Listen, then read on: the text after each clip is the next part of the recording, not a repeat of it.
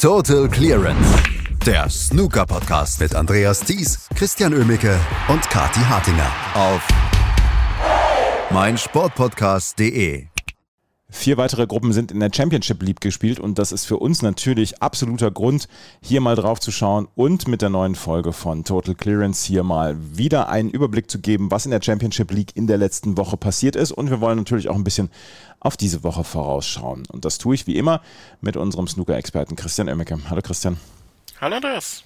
6, 10, 26 und 29, das sind nicht die Lottozahlen, sondern das sind die Gruppen, die letzte Woche noch gespielt haben. Und wir fangen an mit der Gruppe 6, weil die hat nämlich einen Überraschungssieger in dieser Gruppe erwischt. Das war Michael Judge. Kyron Wilson, der als prominentester Name dort war, kam nicht über drei Unentschieden hinaus. Ich weiß nicht, ob es so gut ist, dass du hier deinen Pin laut sagst, aber ähm, ja, Kyron Wilson hat äh, kein einziges Match verloren, genauso wie Zhang Anda in dieser Gruppe, aber am Ende hat es dann nicht gereicht, weil Michael Judge das Muster durchbrochen hat in dieser Gruppe. Das sah nämlich lange Zeit danach aus, dass das die wohl offenste Championship League Gruppe aller Zeiten wird, weil keiner sich irgendwie entscheiden konnte, mal ein Match zu gewinnen.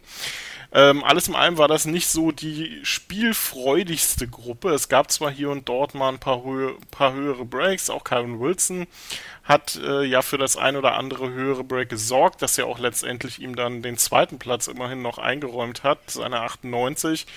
Aber drei Unentschieden nur und das ist natürlich ein bisschen wenig, ähm, auch wenn man bei der Championship League ja bei dem Format durchaus dann gerne mal relativ früh auch ausscheiden kann.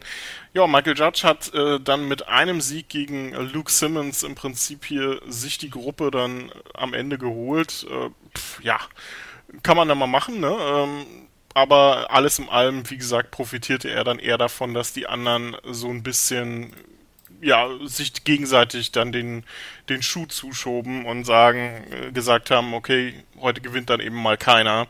War, äh, war leider ein bisschen, ein bisschen doof gelaufen. Wer hätte, hätte eine sehr interessante Situation ergeben tatsächlich, wenn jetzt wirklich jedes Match unentschieden geendet hätte. Dann wäre es wirklich komplett einfach nur äh, an den höheren Breaks aufgehangen worden. Wäre sehr interessant gewesen, aber so ist es am Ende der Ire. Guter Saisonstart für Michael Judge. Kyron Wilson immerhin noch als Zweiter ähm, die Gruppe beendet und Luke Simmons ja ein bisschen unglücklicher Letzter. Ja, wir sprechen gleich über Ronnie O'Sullivan. ja, ja, sie ist, äh, sie ist wieder da, die Katze. Im Hintergrund Mounts die Katze, weil wir noch nicht über Ronnie O'Sullivan gesprochen haben. Jetzt sprechen wir allerdings erstmal über die Gruppe 10. Die hat nämlich letzte Woche auch gespielt. In Leicester ist das ja das Ganze, ja. Und äh, Luca Brissell, dort hat sich der, ja, der Favorit komplett durchgesetzt. Ein Unentschieden gegen den Hauptkonkurrenten, ansonsten zwei Siege. So macht man das. So macht man das, ja. Wirklich sehr souveräner Auftritt von Luca Brissell, der auch ein sehr schönes Interview gegeben hat in, äh, in Leicester, wo er mit einem von World Snooker da an so einem kleinen Kanal hin und her gelaufen ist, sehr viele, ähm, sehr viele ja auch private Details mal so ein bisschen veröffentlicht hat, also wirklich sehr interessant. Ähm, hat es sehr gut gemacht, klarer und souveräner Auftritt von ihm letztendlich, also da war nichts zu meckern, es war nach zwei, nach den zwei Siegen klar, dass er der große Favorit sein wird. Robbie Williams hätte gewinnen müssen gegen ihn, sein letztes Match, ähm, blieb dann auch ja, kurze Zeit zumindest äh, mal spannend. Ähm, der erste Frame war relativ umkämpft und Robbie Williams ging ja 2-0 in Führung, ähm, holte sich den zweiten Frame von hinten, kommt noch mit einer 68er Clearance, nachdem Luca Bressel eine 51 vorgelegt hatte.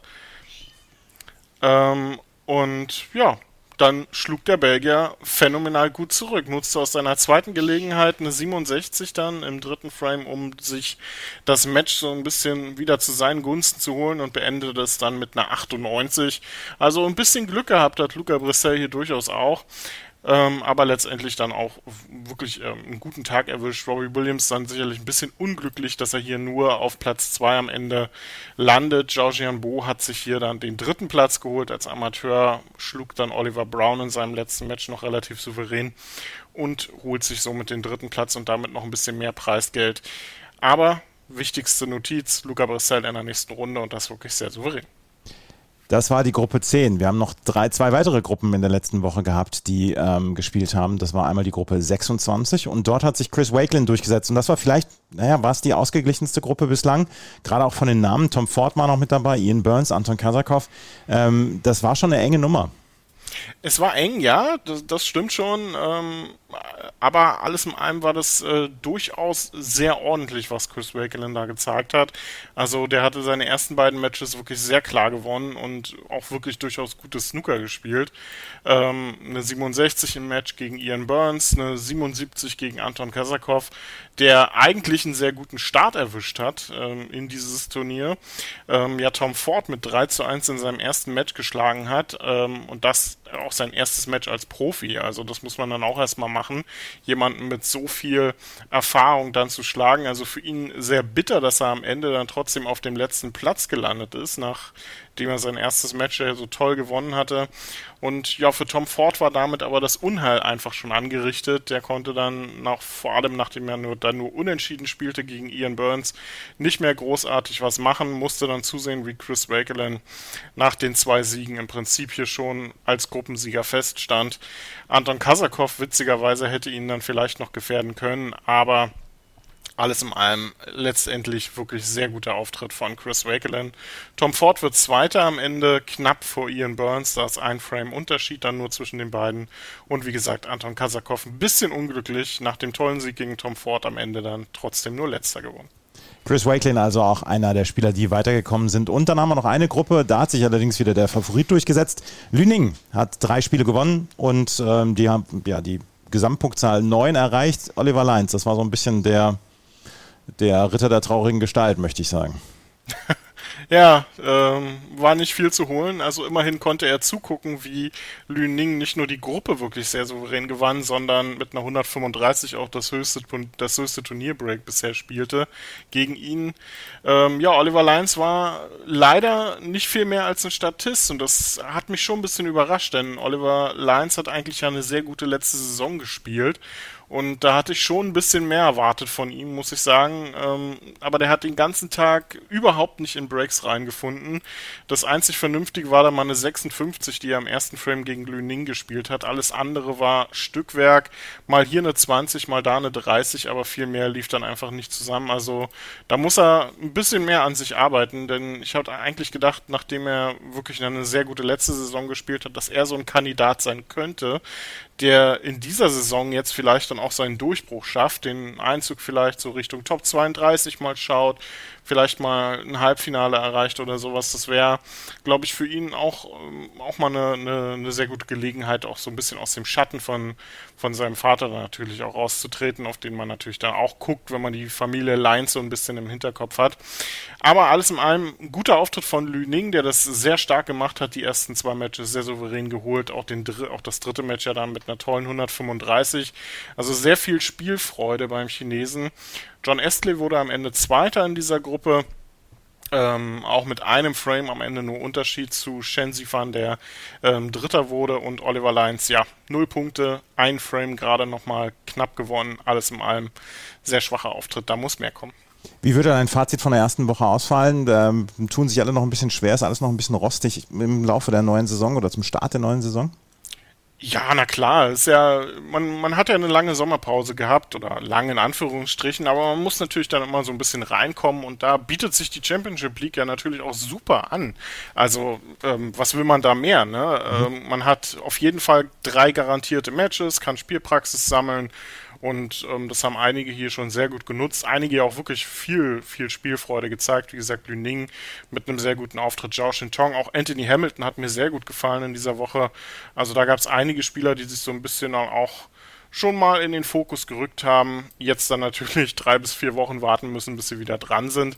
Aber ich muss sagen, mir gefällt das Turnier eigentlich ziemlich gut, um so langsam Schritt für Schritt in die Saison reinzufinden und ähm, ja auch dann jeden Spieler mal zu sehen, denn ähm, man kriegt ja nicht nur garantierte drei Matches, sondern man kriegt ja auch im Prinzip garantierte Streamzeit und das ist eigentlich dann auch sehr gut für, vor allem auch für die vielen neuen Spieler, die wir dieses Jahr haben. Und natürlich für etablierte Spieler. Und da kommen, damit kommen wir auf die vier Gruppen zu sprechen, die jetzt heute und morgen dann auch antreten, beziehungsweise werden jetzt wieder ja, vier Gruppen jetzt heute und morgen dabei sein. Und äh, es wird sich natürlich die ganze Zeit darauf konzentriert, auf die Gruppe 1. Und da ist ein Name da hervorstechen und wo man sich fragt, ja, wird er denn jetzt antreten? Christian, wird Farag Ajaib antreten heute? Ach, ich dachte, du sagst Alexander Osenbacher. ja. Denn der, der Schweizer ist nämlich auch in der Gruppe und der hat eine richtig harte Saison vor sich. Denn die Saison äh, 21, 22 lief nicht gut. Alexander Osenbacher hat sehr viele Punkte zu verteidigen und wenn er nichts mit dem Tour Survival zu tun haben will, dann sollte er da wirklich schleunigst Punkte sammeln. Ansonsten könnte das äh, Richtung Saisonende ein bitterböses Erwachen geben. Und da bietet sich doch dann gleich mal an, dass er in einer Gruppe gelandet ist mit so namhaften Akteuren wie Alfie Burden und Farag Ajaib, ähm, die neben Ronnie O'Sullivan, dem siebenfachen Weltmeister, inzwischen dann antreten werden. Bisher hat er noch nicht abgesagt, der gute Ronnie. Ähm, vielleicht macht das dann so wie im letzten Jahr eine Gruppe spielen und dann äh, absagen. Ich hoffe mal nicht, ähm, denn auch für ihn könnte das ja durchaus ganz gute Matchpraxis geben ähm, und so ein Status quo nach dem Weltmeistertitel, denn viel gehört hat man in letzter Zeit ja von ihm jetzt auch nicht in der Sommerpause. Also durchaus interessante Gruppe. Auch Lukas Kleckers wird antreten in dieser Woche, allerdings erst in der äh, letzten Gruppe, die dann am Donnerstag gespielt wird mit Joe Perry unter anderem und Andrew Higginson. Ansonsten heute dann auch noch in der zweiten Gruppe am Start Jamie Jones, Sam Craigie und David Lilly unter anderem.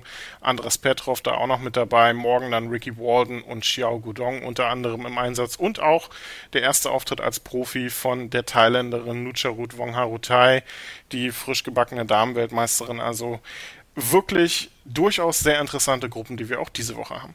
Und wir werden uns in dieser Woche natürlich dann auch nochmal diverse Male melden mit dem Überblick über die Championship League und dann schauen wir mal, ob Ronnie O'Sullivan dann wirklich angetreten ist in dieser Gruppe 1 und ob er mitgespielt hat. Das alles dann in den nächsten Tagen hier bei Total Clearance auf meinsportpodcast.de. Total Clearance, der Snooker-Podcast mit Andreas Thies und Christian Oemicke auf meinsportpodcast.de. Schatz, ich bin neu verliebt. Was? Da drüben. Das ist er. Aber das ist ein Auto. Ja, eben. Mit ihm habe ich alles richtig gemacht. Wunschauto einfach kaufen, verkaufen oder leasen. Bei Autoscout24. Alles richtig gemacht. Wie baut man eine harmonische Beziehung zu seinem Hund auf? Puh, gar nicht so leicht. Und deshalb frage ich nach, wie es anderen Hundeeltern gelingt, beziehungsweise wie die daran arbeiten. Bei Iswas Dog reden wir dann drüber. Alle 14 Tage neu mit mir, Malte Asmus und unserer Expertin für eine harmonische Mensch-Hund-Beziehung, Melanie Lippisch. Iswas Dog mit Malte Asmus. Überall, wo es Podcasts gibt.